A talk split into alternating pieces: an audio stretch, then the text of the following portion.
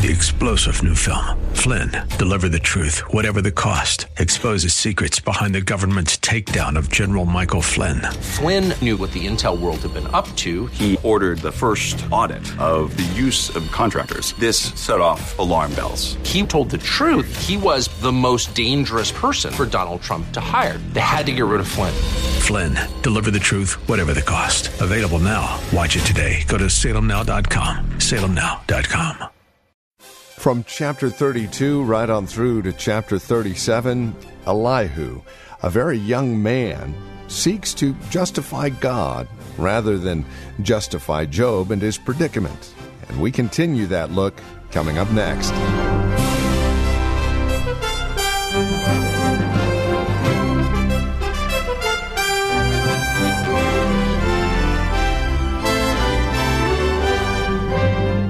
Key to Elihu's discourse here in the book of Job can be found in chapter 32, where he became very angry with Job for justifying himself rather than God.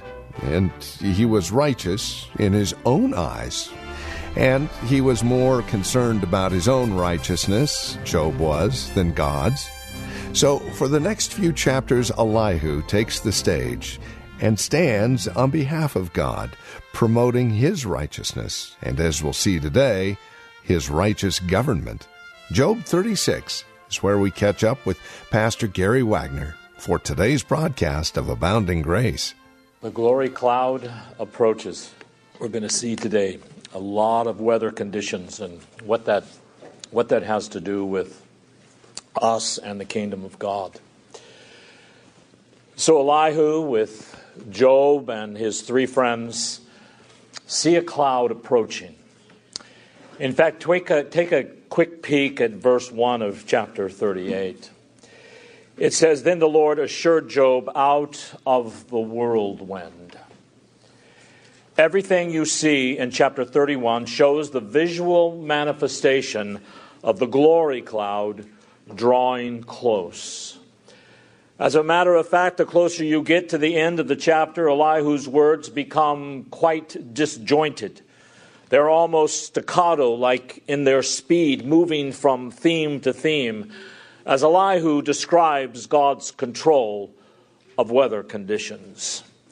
It's kind of like Peter, James, and John on the Mount of Transfiguration. When the glory of God came down, and Mark alone records and they knew not what to say. And that's kind of where we are in this chapter. As the cloud draws near, all kinds of different weather conditions start happening around them. And there are some very, very important lessons that we can draw from this, not only from the weather, but also what weather teaches us about listening to God and reverencing Him.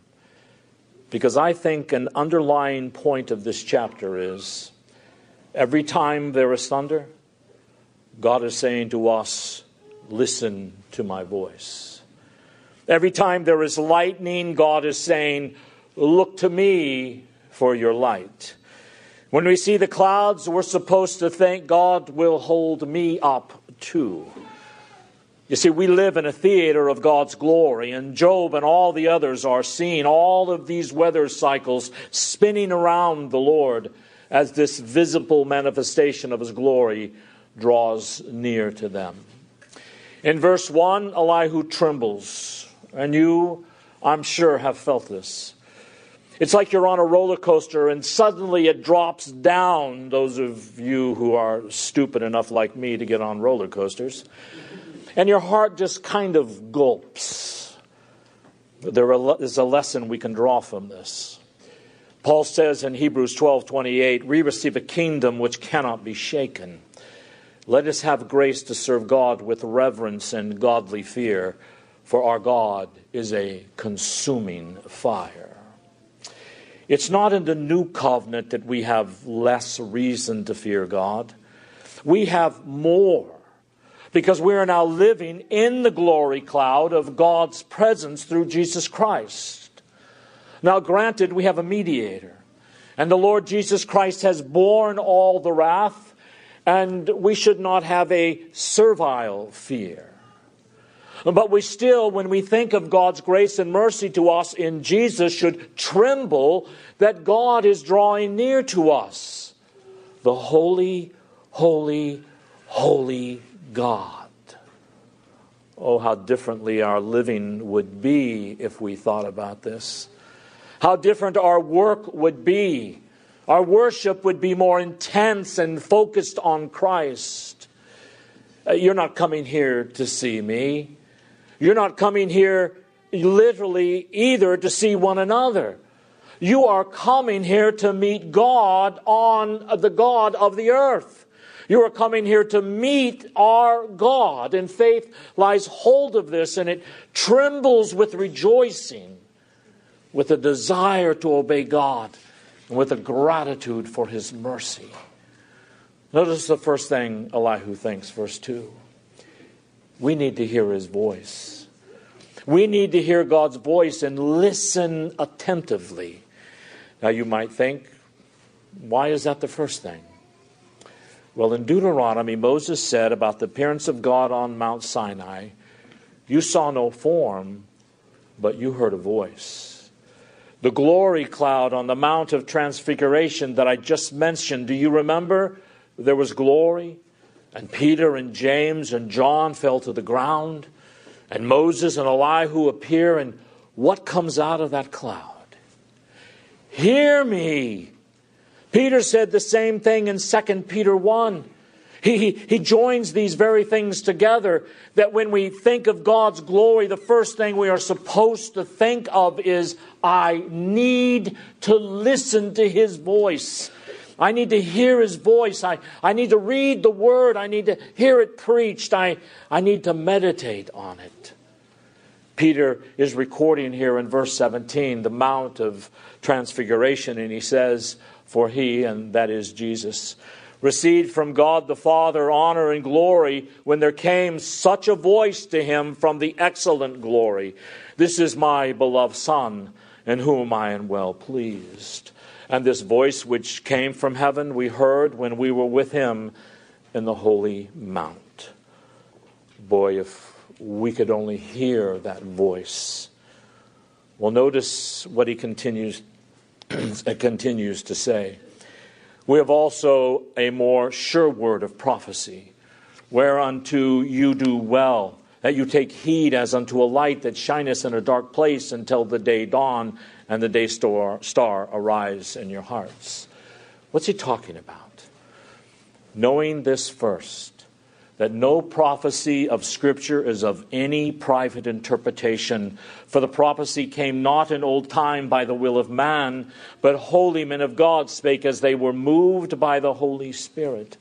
So Peter says, the voice we heard today, we have a more definitive, clearly a more reliable word. So Elihu's just doing what all godly men do when they're in the presence of God, which is Christians we live in every single day. We live in the presence of God. Let me ask you, did you pray today? Where do you think you went as you prayed? By faith, you went into the throne room of God and the Lord Jesus Christ being our mediator. And what does God tell us? Listen to the sound that goes out of my voice. He gives us encouragement to listen by drawing from what some men call the book of nature. Of course, the book of nature won't do us any good unless we have the book of Scripture. Because sin has gouged out our eyes but everyone here today, we profess to have new eyes. So, do we need encouragement to listen to God's voice? Notice in verse 3, this very much seems to anticipate Psalm 9 and Romans 1. God's voice goes throughout the whole world and his lightnings to the end of the earth. So when we see lightning, we're not supposed to just think God is powerful. We're supposed to think God is powerful. I need to listen. Verse 4 His voice roareth. Psalm 29 3 says, The God of glory thundereth. His voice is compared to thunder. So don't tell your children, oh, that's thunder. God must be moving his furniture around up in heaven. No, God is not moving furniture around in heaven. God is by thunder saying, Listen to my voice, because in Psalm 29, he goes on there and says, God's voice causes the deer even the calf. It knocks down the forest, it reshapes the face of the earth.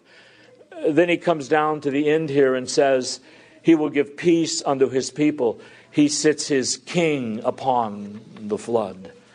So when we hear the thunder, the voice of his excellency, verse 4, we need to remember God's word is powerful and we need to listen. Hebrews 4:12 The word of God is living and powerful, sharper than any two-edged sword. You know, one of the reasons I think we're so dull, I am at least, to the preaching of the uh, and the reading and the meditation of God's word sometimes is that we forget we're living in this theater where God is giving us backdrops to remind us of the power of His Word. In the storms, God is saying, Listen to me. I love you. He's saying, Listen to me. I want you to really take my word seriously. When we hear the thunder of his voice, we're reminded, man, God is so powerful. We can't even begin to comprehend his greatness.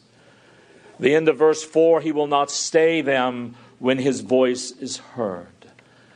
The idea here is that of a hurricane with its out of control power, or perhaps tsunami waves moving highways and knocking down bridges, altering the face of a coastline. Elihu seems to be saying here that these things happen not by brute force or by the force of nature, but God has his reins in his hands and he doesn't have any need to hold them back because everything is already in his hands and directed to accomplish whatever he purposes. So in verses 1 through 5, when we see these displays of God's power and his majesty in the natural world, we are to do what? We are to listen to our God. We need to hold fast to His Word. He has especially drawn close to us now in Jesus, who is the eternal Word, the living Word. So if I give myself to God's Word, it's going to have the same powerful force and the same effect on me as we see the floods do that change the face of continents and as we see lightning smash trees. When you see the ravages of nature, think God will do the same thing to the sins of my life. If I put myself under His word, He will smash them. This is how we are to think.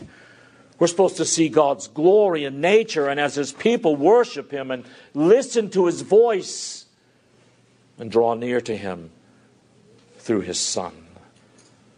Then in the next section, verses 6 through 13. Elihu goes through the cycles of the weather.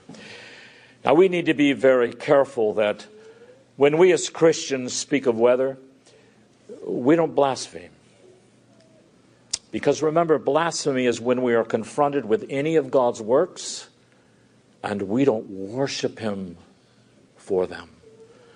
So if we see a thunderstorm and we don't praise God for His powers, we've blasphemed, beloved. I'm guilty of it. I've had to confess it. Or when we are simply fearful without worshiping Him and seeking His face, we have not profited at all from what He is doing in the world. And we should profit from everything that God does in this world. Elihu mentions the snow and says, God commands it to be. The mountains of Lebanon near where Job lived were covered with snow during the winters.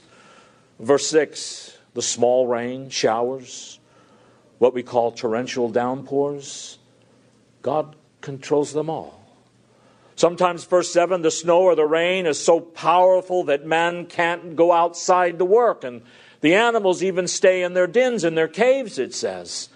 Why does God do this? It is so all men may know his work. It is a practical lesson. If we are providentially hindered from going to work because of snow, or because of flooding, or because of disease, or old age, or other providential circumstances, what are we supposed to do that day? I, I know, stay home and watch TV, right? Oh, no, no, go on our devices and keep up with everything that's going on in the social world, right? No. Part of that day, at least, maybe even the biggest part of it, we are to think now, why has God stopped me from going to work today? What is the purpose of my work again? Oh, God is revealing His glory to me in this so that I may draw near to Him and know Him and do all things, including my work, for His glory. He mentions in verse 9 the south winds that come, He mentions the cold out of the north. He says, when we see frost on the ground, the breath of the waters is straightened, which means frozen. This past winter, I don't know if you know this, but the Canadian side of the Niagara Falls was completely frozen. And we're not just supposed to think when rivers and lakes are frozen, man, is it cold outside? We're supposed to think God's power, His wisdom, God is calling me to listen to Him.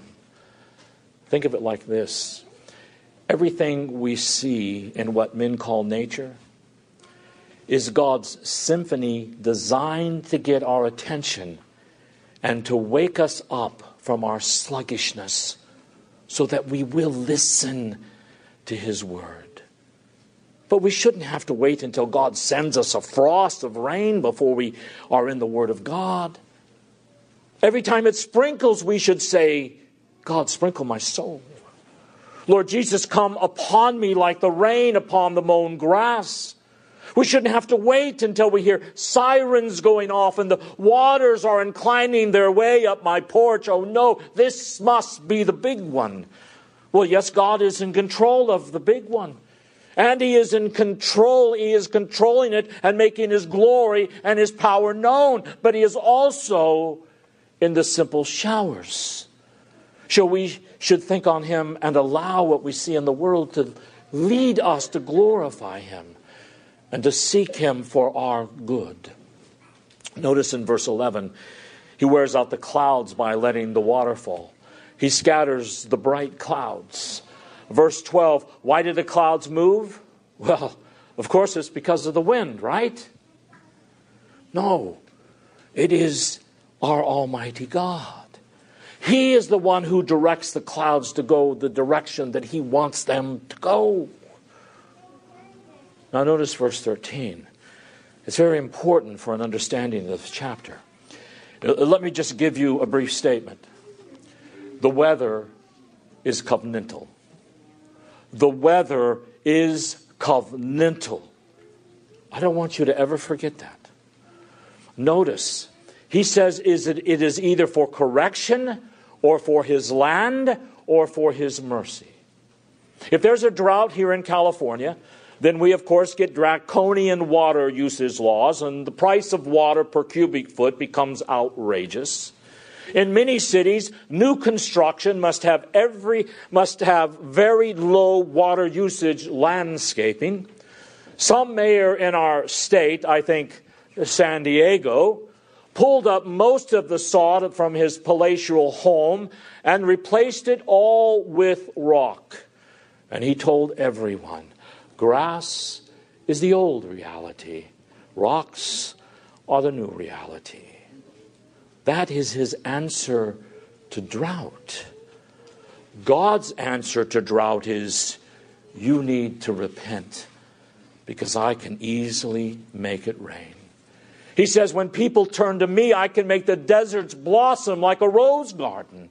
This is how we are to view the weather. God is correcting, He is chastening.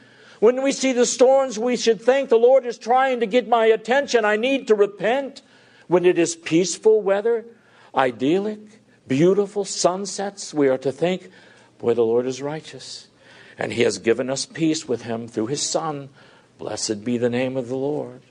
When you're at the beach sometime this summer and you take pictures of the sunset, think, I am at peace with God through Jesus. My life is beautiful because He is beautiful and He has made my life lovely through His righteousness. Notice here that in what He says, it is either for correction, the weather, or because He is taking care of the land. You see, sometimes we forget. I've had seasons of my life when I was younger when a thunderstorm would come, and I thought, man, God is out to get me. And really, that's not a bad thing. But sometimes we forget wait a minute, God is taking care of the earth. God didn't talk to our local weatherman and say, I, I think I'm going to be doing something today, so watch out. We forget this with all of the models and computers and prognostications, God is taking care of the earth. And He could really care less what the weathermen are doing, nor can I. Or say, or, or what they're saying. And sometimes He says, I think I'm going to split this up here. I think I'm going to change the face of this continent, or maybe I'll just create another continent. Most scientists who are Christian think that originally there was only one continent, but God split it up like He wanted to split it up. After all, it's His land. He says, if I need to alter the face of the earth with floods, if I need to dry it out a bit, if I need some trees to fall, if I need to moisten things up, I'm, of course, speaking as a man here. God doesn't need to do something.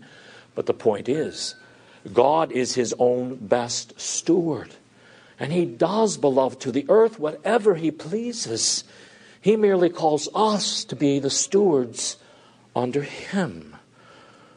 Sometimes, as the verse concludes, it's just for mercy. It's interesting that Elihu uses the word here, hesed, for mercy, which is God's covenant love. Think of this. There are times you think, what a beautiful day. God certainly loves me. He's showering me with a beautiful sky. And we love the weather around here in the spring, except maybe for the pollen, right, David? But in the fall and winter, when it gets cold and windy and rainy, we need to also think that the Lord is beautiful even in this because He is my life. Let me devote myself to him. So in verses 14 through 20, Elihu basically tells Job, Be still and contemplate what God is doing. Stand still. That's a very good idea for us today. Stand still. Well, how do we stand still? Granted, we have work to do, and the Lord knows this. But we stand still when we think on God's works each day. And we just stop for a moment and we are quiet before His Word and we pray. This is very important. We do all live very busy lives. And I recommend you do this each morning. I think it is Psalm 55, verse 17, that says, Morning, noon, and night, you will hear my voice and will look up to me. Avoiding is very important to us to be still before the Lord, just before the responsibilities of the day kick in. So let me encourage you to do this. There's no mature Christian life without some stillness, my friends. There is none. If we don't seek the Lord, if we're not confessing our sins, if we're not asking for His grace and mercy, if we are not still, he says in Psalm 46 Be still and know that I am God. Then we are not going to grow in grace. Well, that's all the time we have. This has been Abounding Grace with Pastor Gary Wagner, the ministry of Reformed Heritage Church in San Jose. It is our goal and desire that you would abound in grace through the preaching and teaching of God's Word. And that is why we come to you on a daily basis. Now, as we close out our time together, we also realize that some of these messages that are presented here on Abounding Grace are well worth reviewing again at your convenience. Maybe you joined us a bit late. Well, we have copies on CD. They're just $5. Mention today's date as you call or write to us. Here's how to get in touch with us. The phone number is 408 866 5607. That's 408 866 5607. You're welcome to also visit our website, learn a bit more about us. We're at reformedheritage.org. Again, reformedheritage.org. And then, of course, if you would love to partner with us, if you're feeling led of the Lord to become a financial partner with us as we continue this ministry here on this station, please write to us at PMB number 402 and the address is 1484 Pollard Road, Los Gatos, California. The zip code is 95032. Or, again, simply call us. 408 866 5607. That's 408 866 5607. You're also welcome to join us for worship. Sunday services here at Reformed Heritage Church are at 5055 Lone Hill Road in Los Gatos. We meet at the Lone Hill Church, 2 in the afternoon. Directions can be found at reformedheritage.org or by, again, calling 408 866 5607. We thank you for joining us and trust we'll see you again next time we get together for another broadcast of Abounding Grace with Pastor Gary Wagner. Three star general Michael J. Flynn, head of the Pentagon Intelligence Agency, knew all the government's dirty secrets. He was one of the most respected generals in the military. Flynn knew what the intel world had been up to, he understood its funding. He ordered the first audit of the use of contractors. This set off alarm bells. The explosive new documentary, Flynn, Deliver the Truth, Whatever the Cost, uncovers the facts behind this scandal. Flynn told the truth. He was the most dangerous person for Donald Trump to hire. I find out the worst enemy that I'm going to face in my life is right here in America. They took my assessment and they wanted me to change it. And I was like, I'm not changing it. They had to get rid of Flynn with in depth interviews, archival footage, and never before seen personal records of the man behind the headlines. I just felt like I was drowning. Flynn, deliver the truth, whatever the cost. Available now. Watch it today. Go to salemnow.com. Salemnow.com.